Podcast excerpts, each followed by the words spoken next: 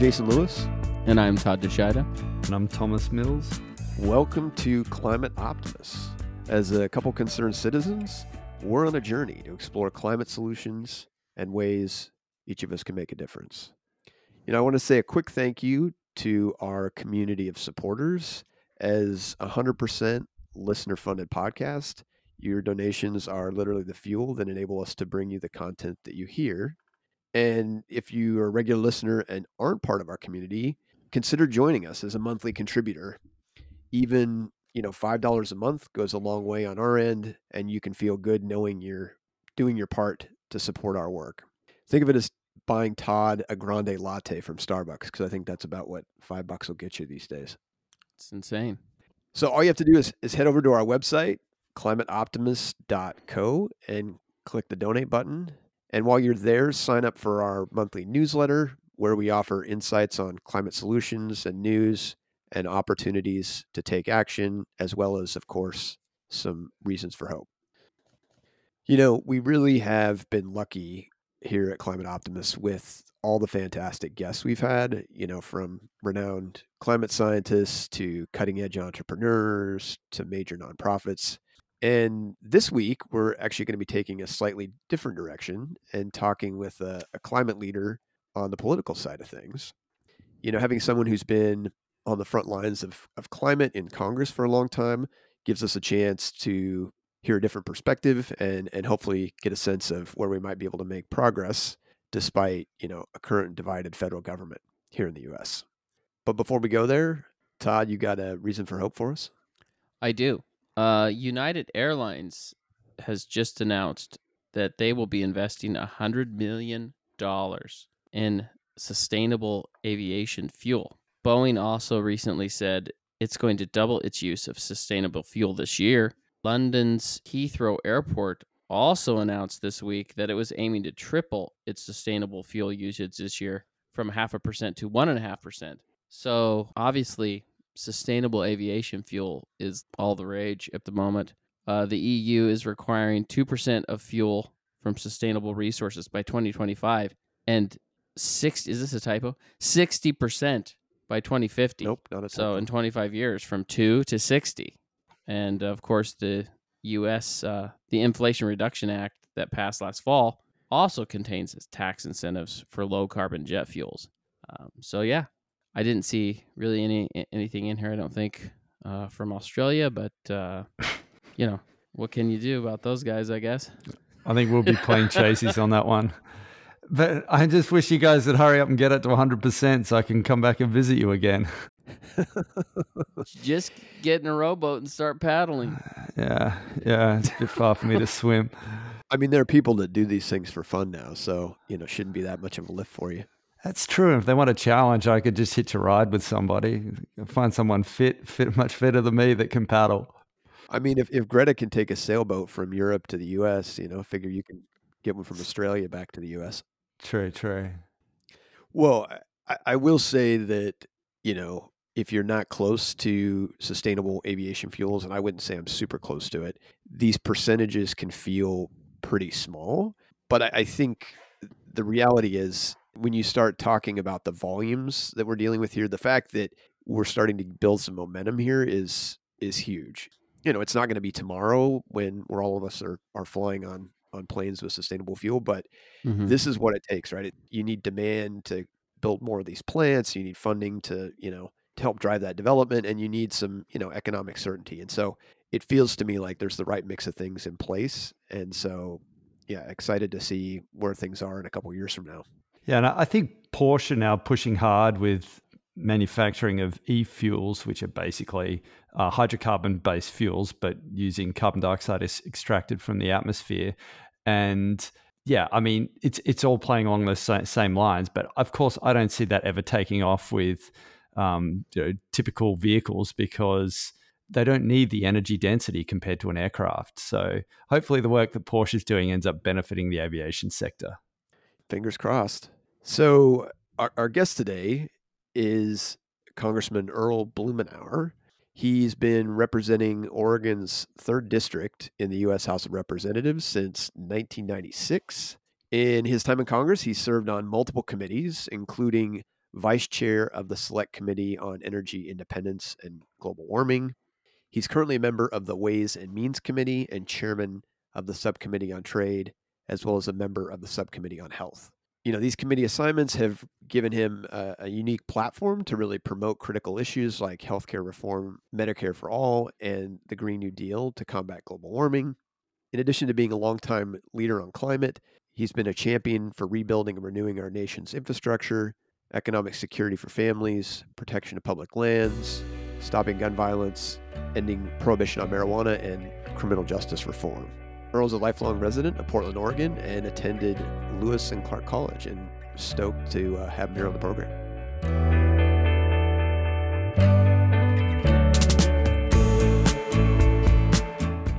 Earl, welcome to Climate Optimists. My pleasure.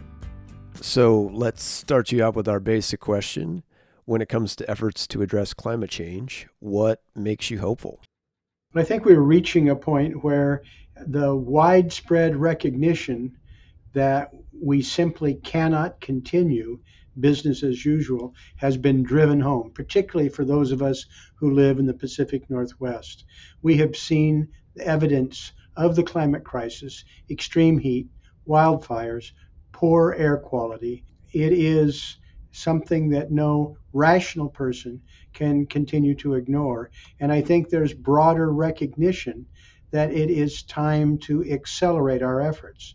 Seeing what Congress did uh, as we concluded uh, the last session, unprecedented investments in renewable energy, putting us on a path to uh, meet our climate goals, watching the investment in rebuilding and renewing America.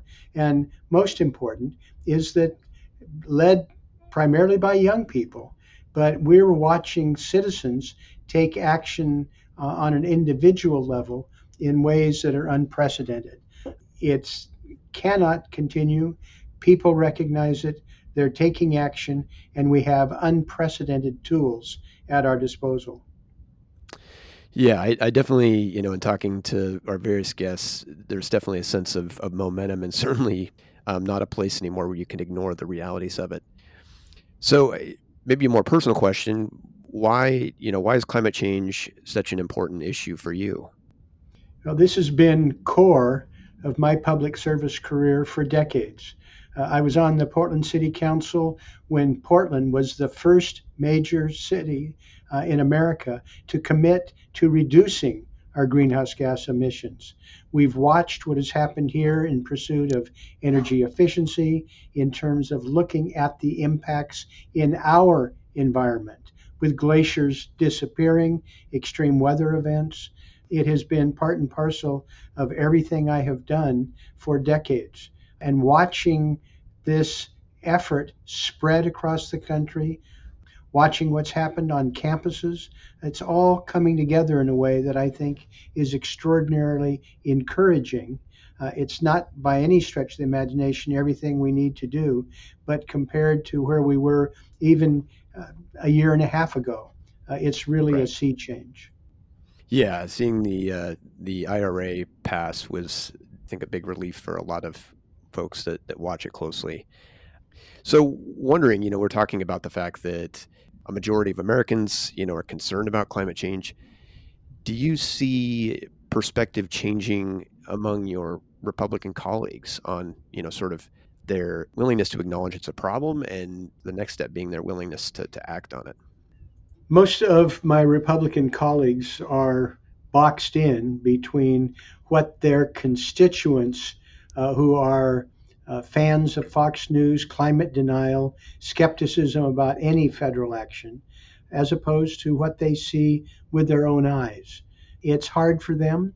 I don't think it should be as hard as it appears. And the stakes are getting higher. Uh, the impacts on red states, if anything, are greater. What's happened in terms of extreme weather events, this is a reality in red America every bit as great as it is in blue states, uh, if not greater.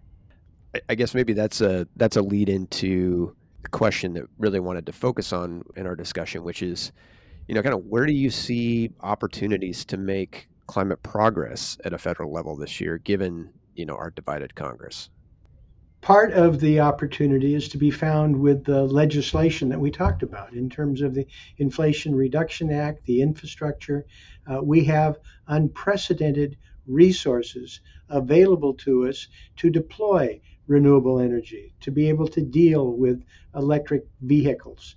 Uh, this is an area that will keep us uh, busy for the better part of this decade. We're seeing advances in technology, energy storage, batteries.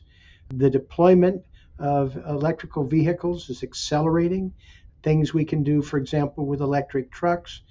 It's remarkable having been sort of stuck for years. Now these pieces are coming together and accelerating. We're also seeing that people are aware broadly of climate effects in terms of agriculture, which is one of the major sources of greenhouse gas emissions. We're finding people in the agricultural sector looking at different uh, methods of cultivation, for instance, and crop selection that is less carbon intensive. Uh, across the board, we're seeing these opportunities arise, and people are finding that it's not all that hard. In some cases, it actually improves productivity. All of these things together are much different than what we faced uh, even three or four years ago. So, you know, I guess in summary, it sounds like momentum's continuing to build.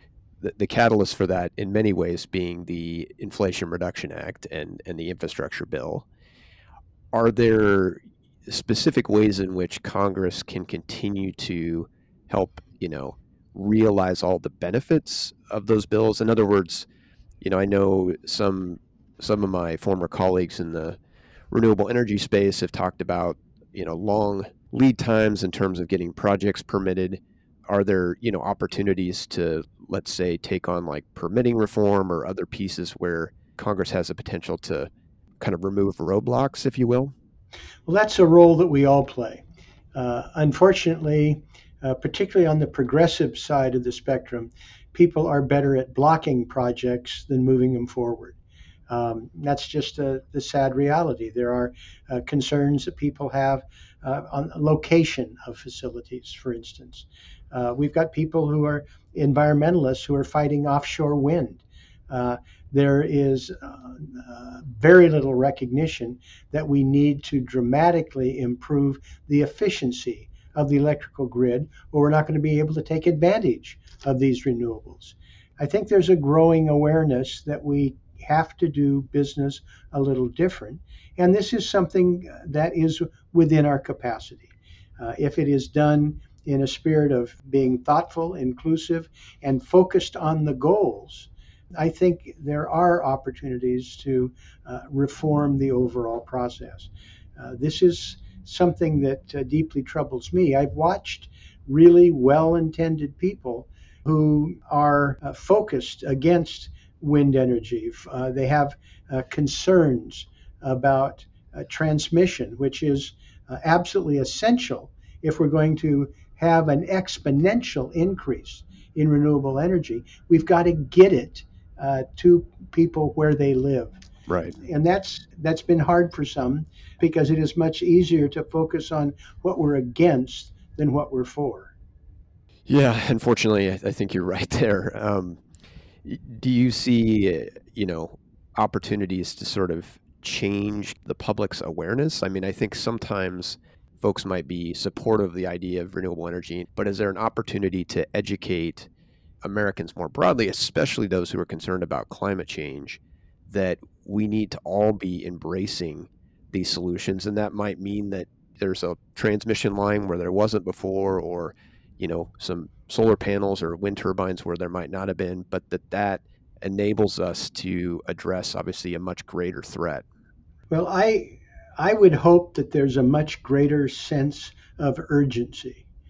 Even though we've got a great start with our legislative victories last year, with uh, opportunities for new resources for renewables, for instance, we have no time to waste. The planet is cooking, uh, climate is changing.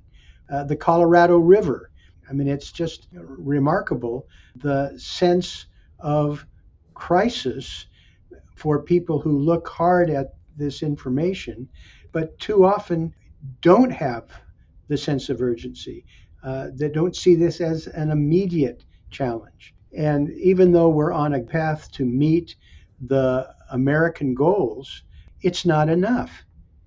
Right. It's simply not enough. So, uh, being able to uh, listen to objections, but to be focused on how we get this job done. How do we electrify more and more of the economy? How do we deploy new technology? Uh, how are we going to fight deforestation? I have some legislation that would uh, penalize people who grow commodities on land that is illegally harvested soy, palm oil, cocoa. Uh, this is driving uh, the loss of what we refer to as the, the planet's lungs uh, in the Amazon, for instance. There's, there's no single solution, but these are things that people increasingly are sympathetic to. They understand that it's tied to the larger picture. We're finding uh, the business community much more flexible in helping in some of these areas. Is it enough? No, but it's certainly a very remarkable change in direction and sets the stage for greater progress at a time when we desperately need that progress. Yeah, indeed.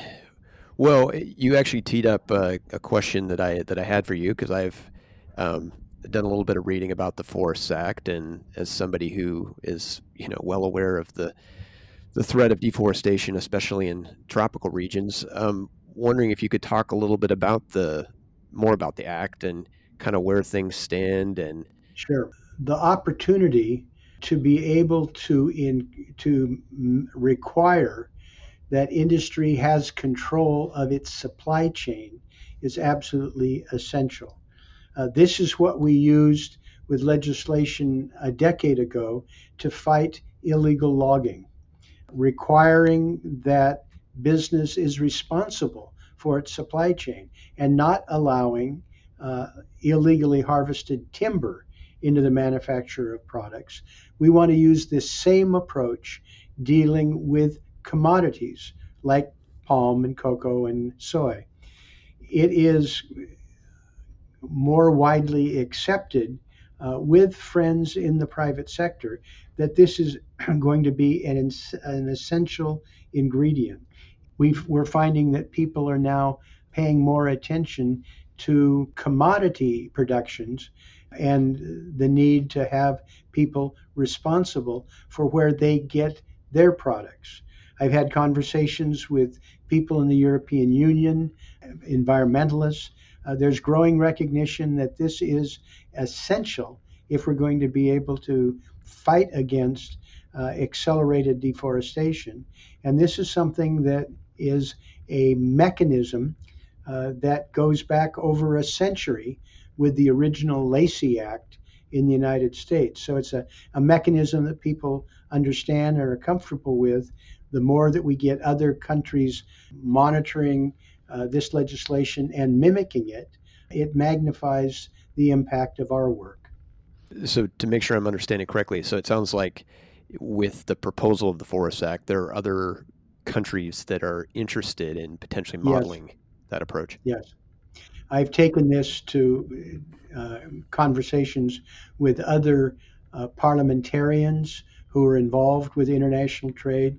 We've compared notes, and some of them are introducing uh, similar legislation in the European Union or Japan or Australia. We've got attention of people who are involved with these global supply chains for the commodities. So the more people that buy in, the easier it is to have uniform application of this standard, and no one stands out to be disadvantaged. The disadvantage occurs if they're not going along with a global consensus. So, it, how would it work, sort of in practice, if I were a um, somebody who maybe imported soybeans or imports soybeans? If the Forest Act were to pass, what what would that mean for me in terms of how I manage my supply chain? Well, you will be held accountable for being able to document where your commodities come from. Uh, there are a range of uh, watchdog organizations that are monitoring this. People will have to be able to document uh, that their supply chain includes protection from illegally harvested forest land. Uh, we've had uh, great partners that helped us craft the original legislation 10 years ago and are still monitoring and following through so that it, it's not uh, standing out with people who are obeying the law. It's the people that aren't obeying the law that will be suspect and will be penalized. Gotcha. So if, if you're looking forward to this Congress, what prospects do you see in terms of being able to get the the Forest Act passed, and and how can all of us as folks who are, you know, passionate about addressing climate change help you in that in that endeavor? Well, it's important for people to be cognizant of this issue of where products come from. Uh, there is a growing consumer power uh, that wants to make sure that products are developed in a sustainable fashion and that people can justify and prove the sustainability. We're looking at big food companies now who historically have been uh, somewhat reluctant to dive into this, but big companies like Mars and Nestle are increasingly recognizing that they have a stake in a sustainable future for the planet and that there are dangers to their reputation if they aren't part of global leadership.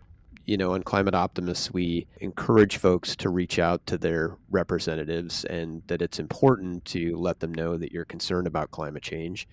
As a leader in Congress, interested in your perspective on does that matter, right? Is it important for constituents to be reaching out and, and what's the best way for them to reach out, et, et cetera?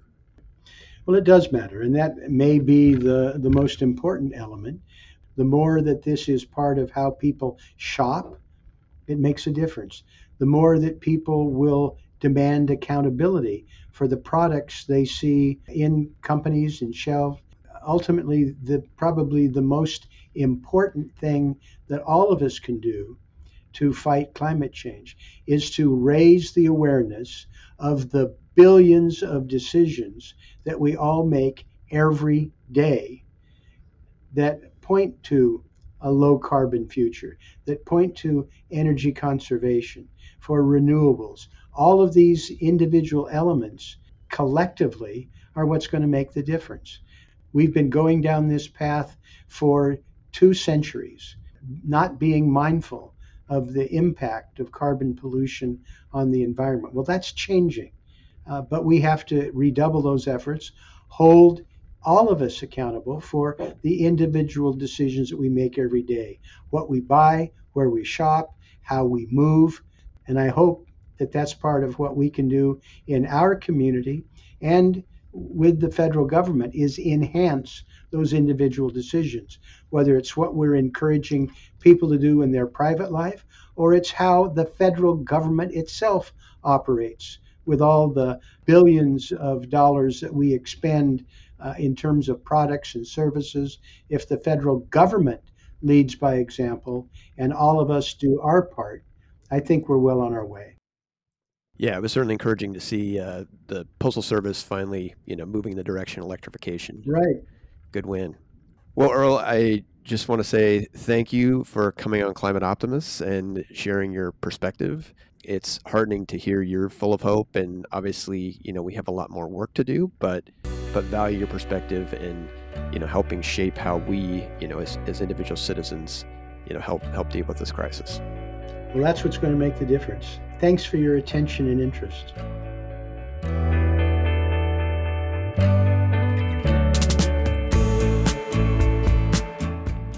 So what did you guys think of the uh, interview with representative blumenauer? Uh, don't both jump in at once. Well, no, I mean, You know, one item I was interested in hearing your reaction to was when Earl talked about how Republicans can feel stuck between what they know to be true about climate change and the views of their constituents. And, you know, we've obviously looked at a lot of data on voters and their support for different climate solutions. And while it's true that Republican support is generally lower, there are certain types of actions that a majority Republicans support, like providing tax rebates for home energy efficiency upgrades. Well, some of it probably goes back to the fact that I think we've looked at these polls before and they've been a little depressing where you look at where some of these issues rank on the list of things that people are concerned about in the next election and Right. they're down, you know, it's down at number 21, you know, of 25 or whatever.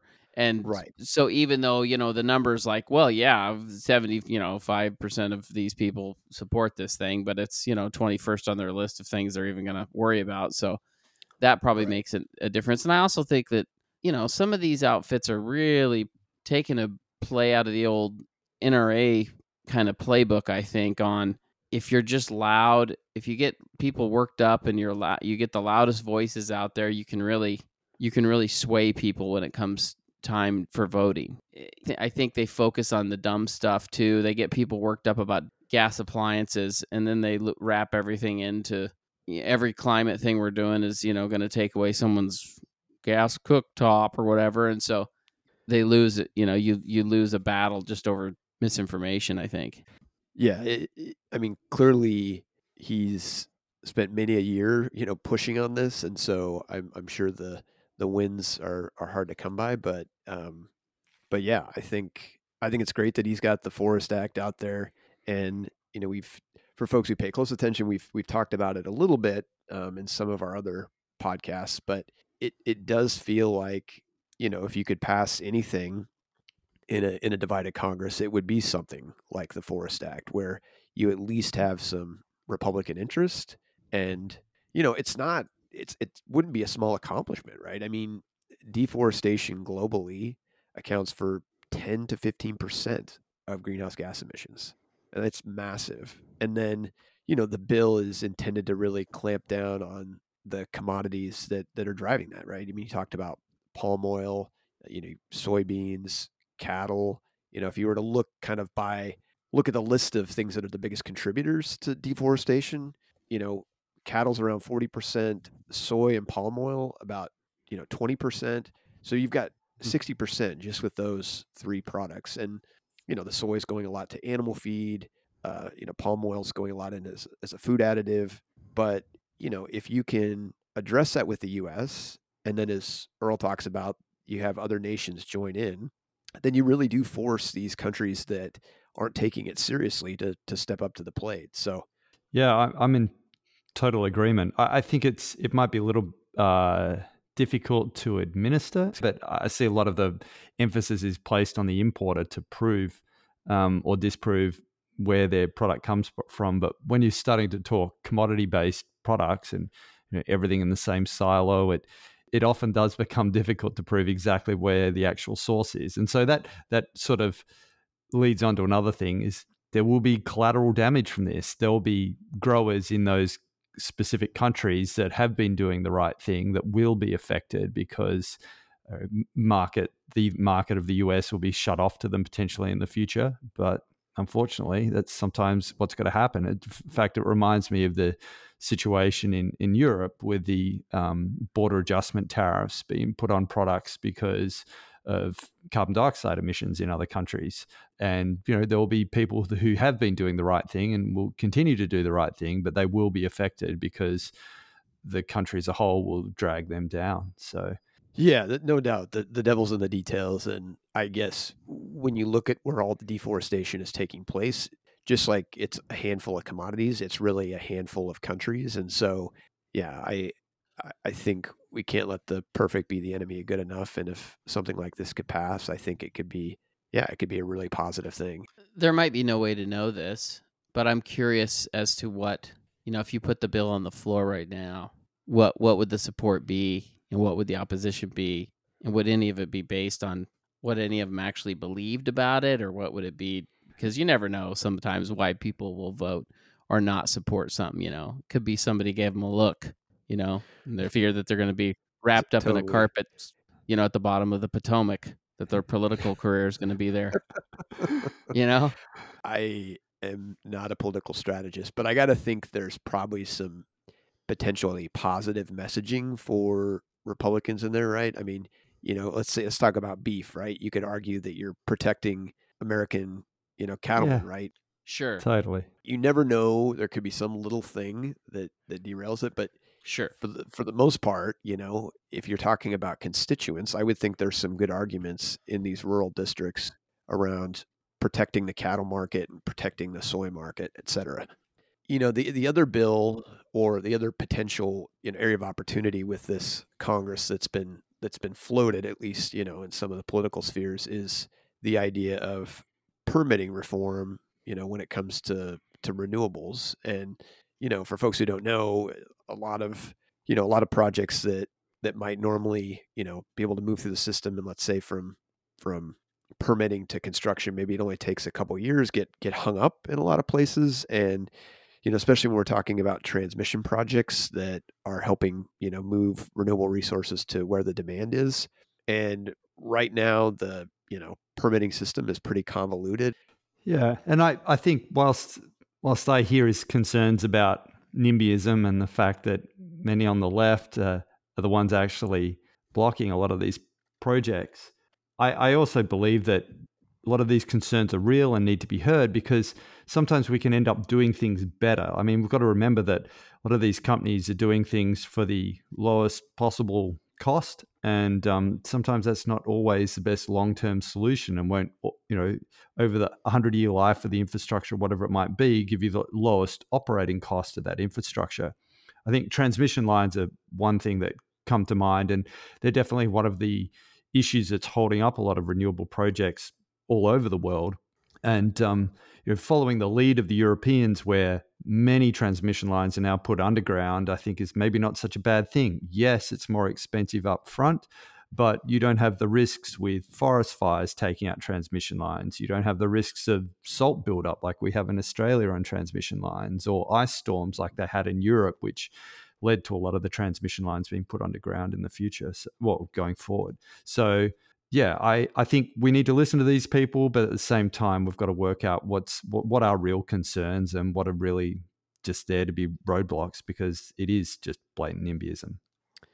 you know, especially when it comes to transmission, because I feel like it's more contentious. There isn't maybe the the obvious benefit of a bunch of you know wind turbines out there producing power. Um, yeah, if it, if it removes you know some of that resistance and enables you to you know streamline, enables you to reduce the timeline. Right, a lot of transmission takes you know up to a decade to put in. We don't have decades, so whatever we can do to help advance that, and as you say, maybe do it in a more thoughtful way, could be could be a positive.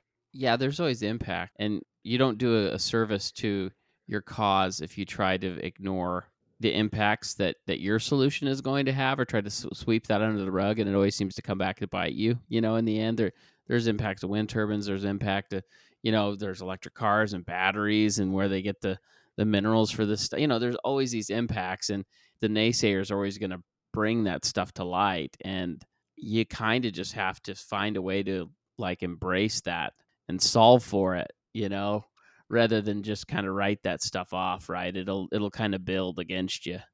I do think the dialogue needs to be bigger picture, right? Because whether we like to admit it or not, there's impacts no matter the energy source. You know, it's it's really being mindful about what is the what is the least impactful solution when it comes to the environment and and otherwise. But as long as you're turning on a light switch, that energy has to come from somewhere. So, you know, I guess wrapping up our ranting about uh, about energy. Um, so I, I really appreciated, you know, Representative Blumenauer's emphasis on all of us being involved in, in making the change, you know, because it's not going to happen if it's if it's just if it's just government or just business. I mean, we're at a point where everybody needs to be, you know, kind of pulling on the oars. And so this week, given the focus uh, of our interview with Representative Blumenauer, we want to ask everybody to help support him in getting the Forest Act across the finish line. So we'll have a link on our website to a petition that you can sign that calls for you know passing the Forest Act. Also encourage folks to email your representative and tell them we need to pass it you know there are a number of co-sponsors out there but it doesn't hurt to you know nudge everybody in that direction. So that's it for this week's episode. Thanks for tuning in. Climate optimist is made possible by climate stewards collective. You can find us on the web at climateoptimist.co and don't forget to follow us on social at climate optimist podcast.